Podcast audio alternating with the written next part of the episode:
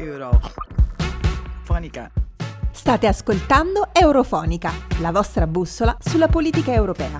Siamo pronte per iniziare un'altra puntata ricca di approfondimenti e informazioni.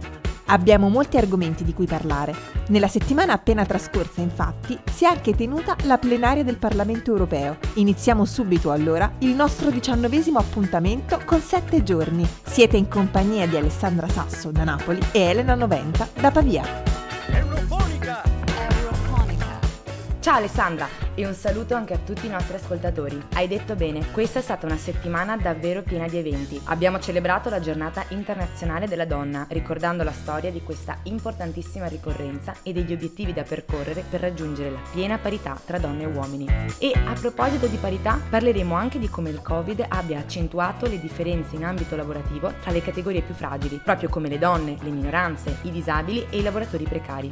E ancora, sapevate che Fidesz, il partito del premier ungherese Viktor Orban, è uscito dal gruppo popolare europeo? Beh, parleremo anche di questo e di quali conseguenze ci saranno. E poi andremo in Ucraina, dove il presidente del Consiglio europeo Charles Michel si è recato per fare il punto della situazione sui conflitti ancora in corso tra filo europei e filo russi. Infine, come sempre, parleremo delle proposte formative professionali in Europa. Insomma, tantissime cose, non perdiamo nemmeno un minuto in più e cominciamo per davvero.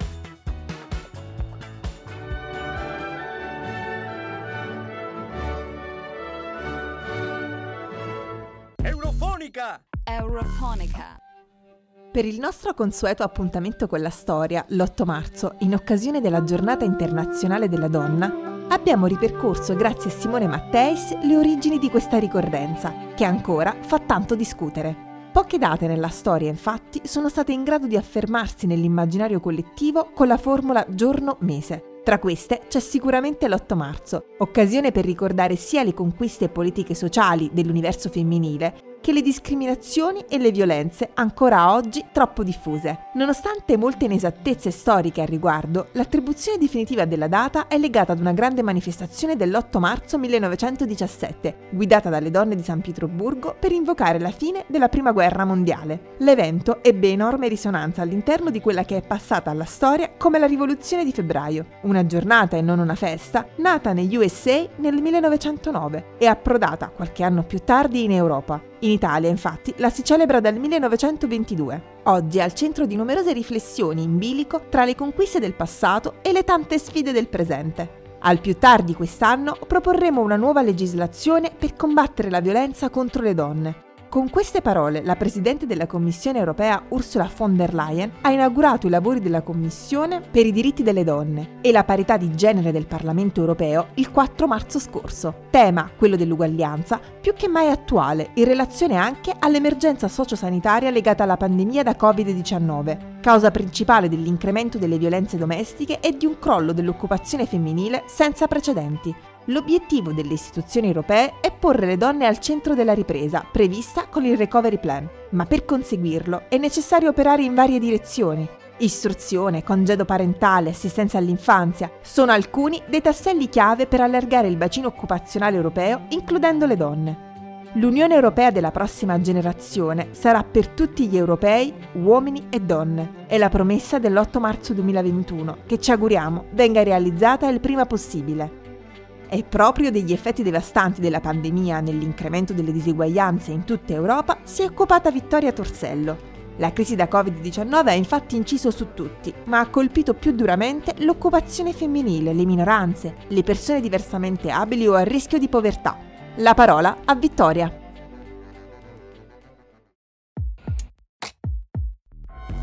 Euro. Fonica. Lo abbiamo sentito dire spesso, la pandemia ha aggravato le difficoltà lavorative affrontate ogni giorno dalle donne europee. La condizione lavorativa delle donne è da sempre salvaguardata dal diritto alla parità di retribuzione tra donne e uomini per lo stesso lavoro o un lavoro di pari valore, un principio fondante dell'Unione Europea sin dal Trattato di Roma del 1957. Nel 2014 la Commissione europea ha adottato una raccomandazione sul rafforzamento del principio della parità di retribuzione attraverso la trasparenza. Nonostante questi sforzi sul piano normativo, l'effettiva attuazione del principio di parità nella pratica resta una delle principali sfide da portare avanti. Le differenze infatti esistono ancora. Ogni giorno le donne si trovano in una situazione di maggior rischio di esposizione alla povertà rispetto agli uomini. C'è una profonda consapevolezza, sostenuta dai dati, che gli effetti della pandemia stiano penalizzando in particolar modo le donne, riducendo le possibilità di guadagno e acuendo invece la precarietà e la diseguale ripartizione dei compiti di cura nelle famiglie. In questo momento le donne sono meno presenti sul mercato del lavoro rispetto agli uomini e c'è una differenza di 11 punti nel tasso di occupazione in Europa, secondo Eurostat. Ciò significa che, mentre gli uomini occupati sono il 79%, la percentuale femminile scende al 67%. Se parliamo invece di salari, il gap è del 14% e non è cambiato molto negli ultimi 10 anni. Le donne sono sovrarappresentate nei lavori meno pagati, mentre nelle professioni più remunerative gli uomini rappresentano l'80% degli occupati. Durante la prima ondata di pandemia, l'occupazione femminile si è ridotta di 2,2 milioni in tutta l'UE. Parliamo di donne che, essendo impegnate in settori essenziali, hanno continuato a lavorare anche nei momenti più difficili della pandemia, garantendo il funzionamento del sistema. Abbiamo bisogno di trasparenza salariale, ha risposto Ursula von der Leyen, una priorità politica che, attraverso una proposta già presentata in Parlamento, prevede che i datori di lavoro con almeno 250 dipendenti debbano rendere pubbliche nella loro organizzazione le informazioni sul divario retributivo tra donne e uomini. Nella proposta si dice anche che se risulta un divario retributivo di genere intorno al 5% e se il datore di lavoro non è in grado di giustificare tale divario, le retribuzioni dovranno essere rivalutate in collaborazione con i sindacati. Questo impegno dovrebbe dare una spinta al Gender Equality Strategy, un programma in atto dal 2020 al 2025. Mentre le promesse non mancano, il gap salariale continua ad allargarsi inesorabilmente. Si va da un 3% in Lussemburgo e a un più del 20% in media per Austria, Repubblica Ceca, Germania ed Estonia. Quanto ci vorrà per raggiungere la parità? Stando ai ritmi attuali, in Francia ci vorranno mille anni, in altri nove stati europei ne basteranno cento. In Lussemburgo, infatti, si raggiungerà la parità di genere nel 2027, in Belgio forse un anno dopo e in Ungheria nel 2031. In Romania questo obiettivo sarà possibile già nel 2022, ma perché i salari sono bassi per tutti. Vittoria Torsello, da Bologna, per Eurofonica.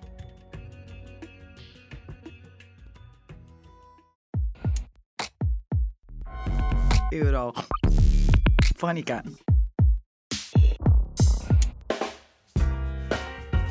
In questi tempi di crisi il quadro occupazionale europeo è davvero sempre più incerto e Vittoria ha fatto un ottimo punto della situazione. Speriamo davvero che in questa nuova generazione europea l'obiettivo della parità e dell'uguaglianza non venga mai perso di vista, nel lavoro e in tutti gli altri ambiti. Ma ora voltiamo pagina e con l'approfondimento di Giusy Sipala scopriamo cosa è successo in questi giorni al Parlamento europeo. Fidesz, infatti, il partito ungherese guidato da Viktor Orban, è uscito dal Partito Popolare Europeo. La sua decisione è arrivata il 3 marzo, in seguito al crescere delle tensioni interne al partito. Orban è stato più volte accusato dall'Unione Europea di violare lo Stato di diritto a causa delle numerose leggi omofobe, razziste e illiberali approvate dal suo governo in Ungheria e questo ha inevitabilmente creato una rottura all'interno del PPE. C'è chi chiedeva delle azioni contro di lui e chi invece compiaceva la sua linea. Recentemente il partito ha cambiato il suo statuto, approvando la possibilità di espellere dal gruppo non solo un singolo parlamentare, ma un'intera delegazione, senza la necessità di consultare i delegati del partito. Ed è a questo punto che Orban prende la decisione di uscire definitivamente dal gruppo. E ora vi chiederete voi? Che succede? Beh, intanto Orban non potrà più candidarsi alla presidenza o alla vicepresidenza del Parlamento europeo e i deputati di Fidesz non potranno più essere scelti come relatori dei provvedimenti parlamentari. Per il PPE invece poco cambia perché rimane comunque la forza parlamentare più numerosa e potrà continuare a determinare le sorti degli europei. Ciò non toglie che le decisioni di Orban continuano chiaramente a minare gli equilibri politici attorno a lui e a chi lo sostiene.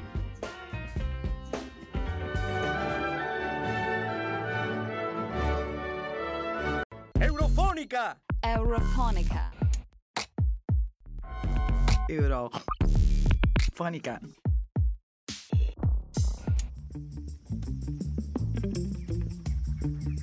Grazie a Giussi Sipala abbiamo fatto luce sulla vicenda della fuoriuscita del partito di Orban dal gruppo di centrodestra del PPE, che vanta di essere il più numeroso e il più vecchio del Parlamento europeo.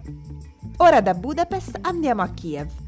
Continuiamo a seguire le vicende della politica nell'est europeo, più precisamente in Ucraina, dove l'ultima visita del Presidente del Consiglio europeo, Charles Michel, lo scorso 2 marzo, ha sottolineato il supporto dell'Unione Europea per garantire l'indipendenza del paese guidato da Zelensky, nel rispetto dei principi di democrazia, libertà, legalità e della lotta, tra le altre cose, all'anticorruzione. Il monito della visita è stato anche ricordare al governo di Mosca il protocollo degli accordi di pace di Minsk siglati nel 2014, non ancora arrivati ad un'esaustiva attuazione. Proprio queste lungaggini creano tensioni e rischi nella zona orientale del paese. Ci dice tutto la nostra Marta Gigli.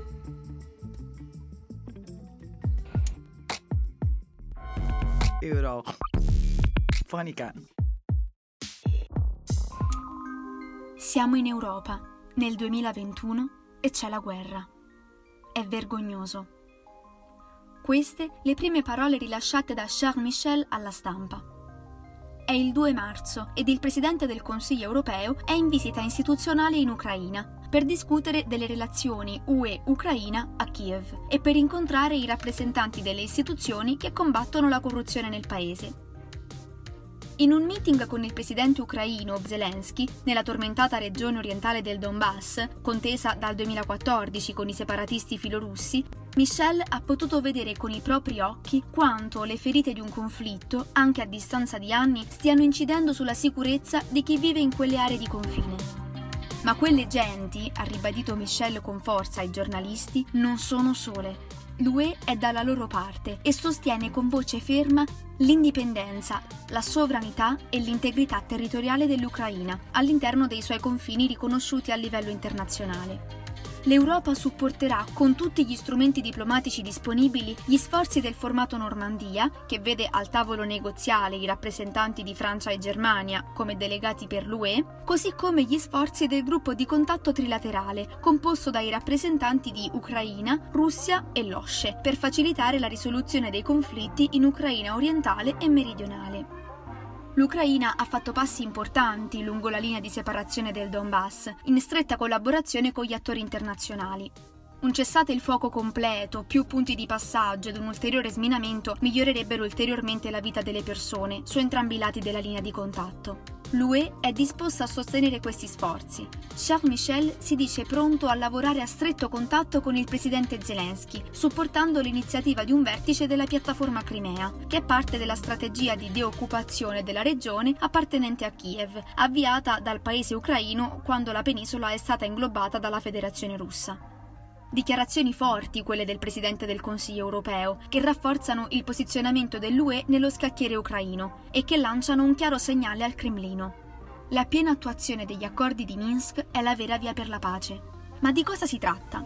Nel 2014 è stato firmato un piano di pace per l'Ucraina orientale, il protocollo di Minsk. Dato che i combattimenti sono proseguiti, nel 2015 i leader di Francia, Germania, Ucraina e Russia, il cosiddetto Quartetto Normandia, hanno concordato un nuovo cessate il fuoco ed un pacchetto di misure per l'attuazione degli accordi di Minsk. Da allora però i progressi sono stati scarsi. L'UE si aspetta che la Russia, che è parte del conflitto e non un mediatore, garantisca che la missione speciale di monitoraggio dell'OSCE, a cui è affidato il mandato di sorvegliare la situazione di sicurezza in Ucraina e di dialogare con la popolazione per attenuare le tensioni, abbia pieno accesso alle aree del paese non controllate dal governo, perché la pandemia Covid-19 non deve essere un pretesto per separare ulteriormente queste regioni dall'Ucraina. Purtroppo la Russia sembra sorda nel ricambiare lo spirito costruttivo dell'Ucraina. Perciò Michel ha anche avvertito che le sanzioni europee contro Mosca rimarranno in vigore finché la Russia non sarà parte in causa nel conflitto. Un cessate il fuoco era stato in effetti concordato lo scorso luglio, ma schermaglie letali continuano regolarmente a verificarsi. Soltanto poche ore prima del vertice, un soldato ucraino è rimasto ucciso nella zona di Donetsk durante i combattimenti con i separatisti. Si tratta dell'ottavo a partire da metà febbraio. Nel corso della visita hanno più volte fatto eco queste parole. Ogni paese deve essere libero di scegliere il proprio corso, senza interferenze straniere. L'Ucraina ha scelto liberamente il proprio corso euroatlantico. Ora, dichiara Charles Michel, l'obiettivo è rafforzare l'associazione politica e l'integrazione economica dell'Ucraina con l'Unione Europea. L'UE resta al fianco dell'Ucraina, di quell'Ucraina che è scesa a piazza Maidan nel 2014 per segnare una svolta, quella cosiddetta rivoluzione della dignità, innescata dalla decisione del governo di sospendere la firma dell'accordo di associazione con l'UE e proprio dal memoriale eretto in quella stessa piazza in ricordo dei manifestanti, il Presidente del Consiglio europeo lancia un chiaro messaggio al popolo ucraino. Condividiamo valori comuni, democrazia, Stato di diritto, rispetto del diritto internazionale e diritti umani. Non c'è Europa senza Ucraina. Marta Gigli, da Pisa, per Eurofonica.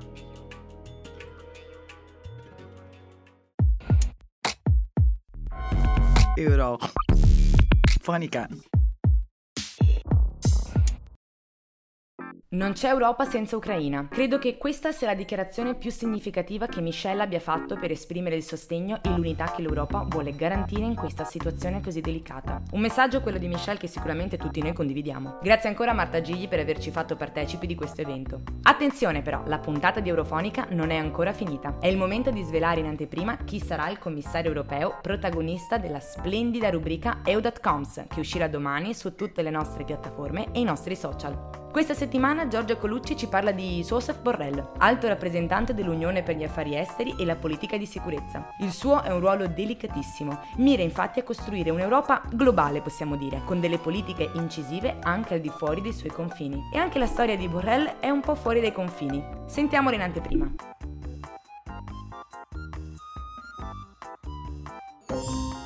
You.com Quanto conosci i commissari europei? Scoprilo con Eurofonica. Quella di alto rappresentante dell'Unione per gli affari esteri e la politica di sicurezza è soltanto l'ultima vetta della carriera di Josep José Borrell. Il politico spagnolo di montagne e vette ne sa qualcosa, e non soltanto di quelle istituzionali. Nasce infatti in un villaggio sui Pirenei, la Pobla de Sugar, in Catalogna nel 1947 nella famiglia di Joseph, più che la politica, sembra scorrere un altro talento, la pasticceria. I genitori, Juan Borrell e Luisa Fontei Stoll, gestiscono infatti il piccolo negozio di dolci del paese, mentre i nonni paterni, emigrati dalla Catalogna all'Argentina, gestiscono una panetteria a Mendoza fino a poco prima dello scoppio della guerra civile spagnola, nel 1936. Joseph, proprio due anni fa, ha acquisito la doppia cittadinanza spagnola e argentina in omaggio alla propria famiglia. La carriera scolastica di Joseph è abbastanza movimentata a causa delle difficoltà nel raggiungere Lleida, la grande città più vicina dal remoto La Pobla, è costretto a completare gran parte della sua istruzione a casa. In quel periodo saranno fondamentali la presenza della madre e di un insegnante in pensione del paese. Nonostante tutto, Borrell è un alunno molto dotato e continua gli studi grazie a numerose borse di studio. Nel 1964 arriva il tempo di abbandonare finalmente la provincia. Joseph inizia così gli studi di ingegneria industriale a Barcellona. L'anno seguente però preferisce trasferirsi all'Università Politecnica di Madrid per studiare ingegneria aeronautica. Nel 1969 si laurea. Il suo desiderio di viaggiare e scoprire il mondo però non è ancora soddisfatto. Nell'estate del 1969 raggiunge Israele per lavorare come volontario in un kibbutz, una comunità di lavoro autosufficiente. Qui Borrell non trova solo la sua vocazione internazionale, ma anche l'amore. Si tratta della francese Caroline Moyer, che sposerà di lì a qualche anno. Il matrimonio purtroppo non durerà sono ancora gli studi a portare Joseph lontano. Nel 1975 torna di nuovo a Madrid, questa volta per un dottorato in scienze economiche. Poi si trasferisce all'Università di Stanford in California, dove studia matematica applicata, all'Institut Français du Pétrole a Parigi, dove invece approfondisce la gestione energetica. Oggi Borrell viene considerato un cosmopolita, parla inglese, francese e italiano, oltre allo spagnolo e al catalano. tra gli anni 70 e gli anni 80 torna all'università, ma come docente di economia. Nel frattempo inizia ad interessarsi sempre di più alla politica. Nel 1975 si unisce al Partito Socialista Operaio Spagnolo, PSOE, le sue prime cariche sono quella di consigliere di Madrid e di membro del Parlamento regionale. Per la politica alta bisogna aspettare la fine degli anni Ottanta. Nel 1986 viene infatti eletto al Congresso dei Deputati e collabora con i vari governi di Felipe González come sottosegretario al Ministro delle Finanze, Ministro dei Lavori Pubblici e dei Trasporti e dell'Ambiente, fino all'inizio del nuovo millennio. A causa di uno scandalo che coinvolge i suoi collaboratori, nel 1998 manca la candidatura al leader del Partito Socialista, però si distingue sempre nei suoi ruoli come sostenitore dei trattati che andranno a formare e rafforzare l'Unione Europea. In particolare sarà tra gli autori della nuova, mai approvata, Costituzione Europea. All'Eurocamera si unisce al gruppo dei socialisti, in continuità con la linea seguita durante gli anni della politica nazionale. Il 20 luglio 2004 Josep Borrell viene eletto presidente del Parlamento europeo. Nel 2018 il presidente del Consiglio spagnolo Pedro Sánchez chiede la sua esperienza come ministro degli affari esteri, Unione Europea e cooperazione. Il suo mandato dura però solo un anno. Nel 2019 infatti viene proposto per la composizione della nuova commissione di Ursula von der Leyen, il suo sarà un ruolo cruciale, quello di alto rappresentante dell'Unione per gli affari esteri e la politica di sicurezza. Joseph deve infatti gestire la politica estera dell'Unione Europea, con particolare attenzione ai complessi flussi migratori che stanno investendo la regione, l'aiuto umanitario e il supporto alle politiche di sviluppo in Africa. Le sue azioni sono state decise e mirate a preservare la democrazia finora, dure le sue posizioni sui temi scottanti, come le azioni della Russia nei confronti dell'Ucraina o il regime venezuelano di Maduro. I suoi rapporti con l'estero sono accomunati da un unico intento, costruire un'Europa globale, ossia rendere le politiche democratiche dell'Unione incisive in tutto il mondo. La sfida più grande che fronteggerà però Borrell insieme a lui è quella del Covid-19, con le conseguenti ripercussioni nella geopolitica mondiale. L'approccio economico e politico, secondo l'alto rappresentante, deve essere multilaterale e coordinato, fondato sulla solidarietà non soltanto tra i paesi europei. Il problema è comune e noi non saremo sicuri finché non lo saranno tutti. Giorgia Colucci da Varese per Eurofonica. Eurofonica.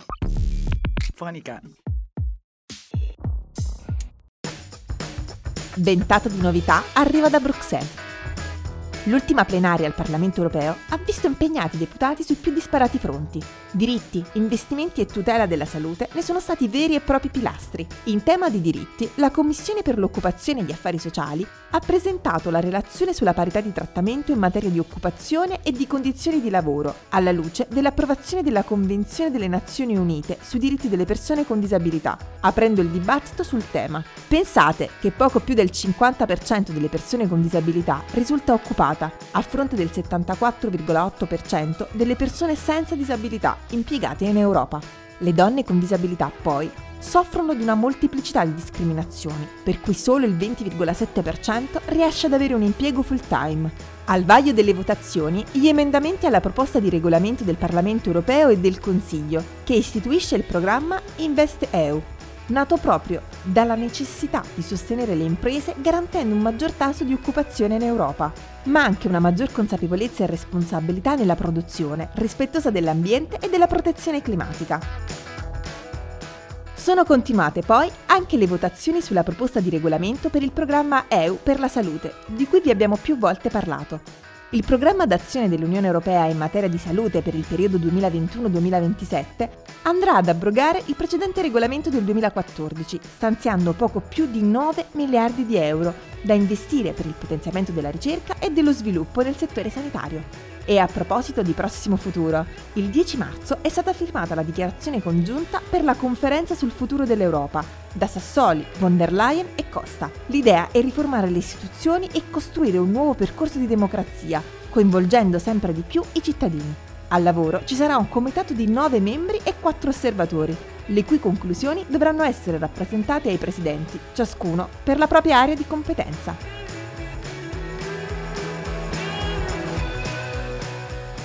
Ed eccoci qui con il nostro consueto appuntamento in chiusura dedicato alle offerte di tirocinio in Europa. Vi ricordiamo che fino al 15 marzo avete tempo per candidarvi per un tirocinio retribuito di 5 mesi presso il Consiglio dell'Unione Europea. Se siete interessati invece al tema della tutela della proprietà intellettuale, l'EUPO, Ufficio dell'Unione Europea per la proprietà intellettuale, che opera per la tutela dei diritti di imprese e innovatori che fanno parte dell'Unione Europea, offre opportunità di stage retribuiti per giovani all'inizio della loro carriera, presso la propria sede di Alicante, in Spagna. C'è tempo fino al 31 marzo per candidarsi sul loro sito www.eupo.europa.eu. Inoltre vi ricordiamo che fino al 15 marzo sono aperte le candidature per entrare a far parte delle redazioni nazionali di Raduni. Sul nostro sito raduni.org trovate tutti i dettagli per conoscere meglio ogni format e leggere tutti i bandi. Non siate timidi, noi vi aspettiamo alle selezioni di Eurofonica ovviamente. In particolare stiamo cercando collaboratrici e collaboratori per editing grafico, audio e video. Eurofonica! Eurofonica. Siamo arrivati alla fine della nostra puntata, ma l'informazione di Eurofonica continua sulle nostre pagine social. Potete rimanere sempre aggiornati e commentare i nostri contenuti. Basta seguirci su Facebook, Instagram e Twitter. Ci trovate anche su Spotify, Google ed Apple Podcast. Grazie ad Elena per avermi accompagnato in questa puntata e grazie a tutti i nostri redattori per il prezioso lavoro. Grazie a te Alessandra e grazie a tutti voi che ci avete seguito questo venerdì. L'appuntamento con la nostra puntata settimanale è per venerdì prossimo. Buon weekend, ciao!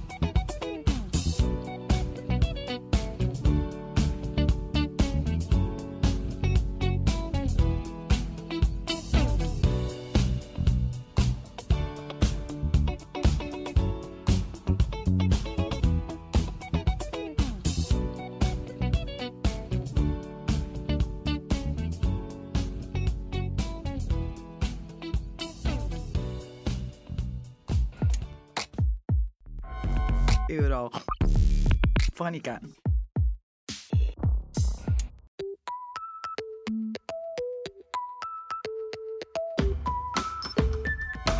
Euro. Fonica.